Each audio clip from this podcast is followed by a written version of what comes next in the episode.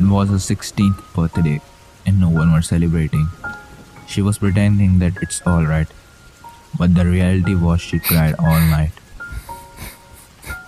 As according to tribal tradition, when a girl completes 16, she needs to sold out in an auction. And when mother told her a girl is always eccentric, she realized that her childhood was officially over. Next morning, she dressed like a bride and sent to a place surrounded by hundreds of rich men of different age groups from 17 to 70.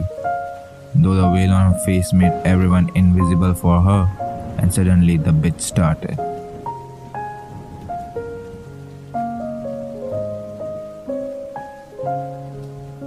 From 5,000 to 70,000 until it ends.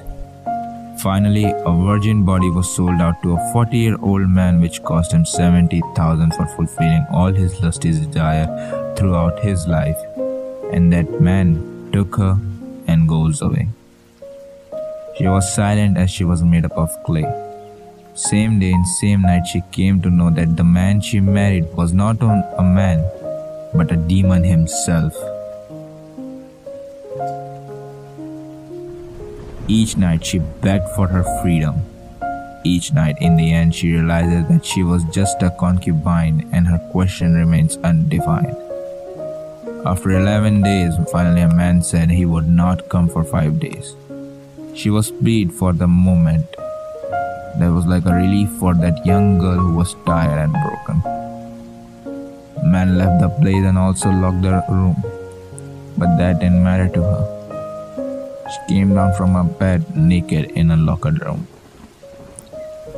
Even not able to stand properly, but somehow she managed to reach the mirror. With a bit of curiosity, she started crying loudly. Red rashes on her chest and neck, wounded lips and hips, her dark red eyes. Everything reminds her fights for her soul and body, facing the face of that demon. Fire that stirred her every second, frightened from the brutal situation. 5 days ended, man returned and the torturing continues. Few months later, both came to know that the young girl was pregnant. She was happy and sad at the same moment. Although in her confusion, she thought that she was blessed to be a mother. Finally, she got a reason to stay alive. But that man forced her for abortion, and all that after this much sexual suction. She denied, begged in front of him for their child, but he was in no mood.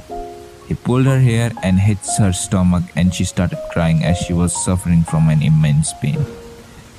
Still, she stood up with a broken brass in her head and ripped his neck. And this is how a demon killed a demon.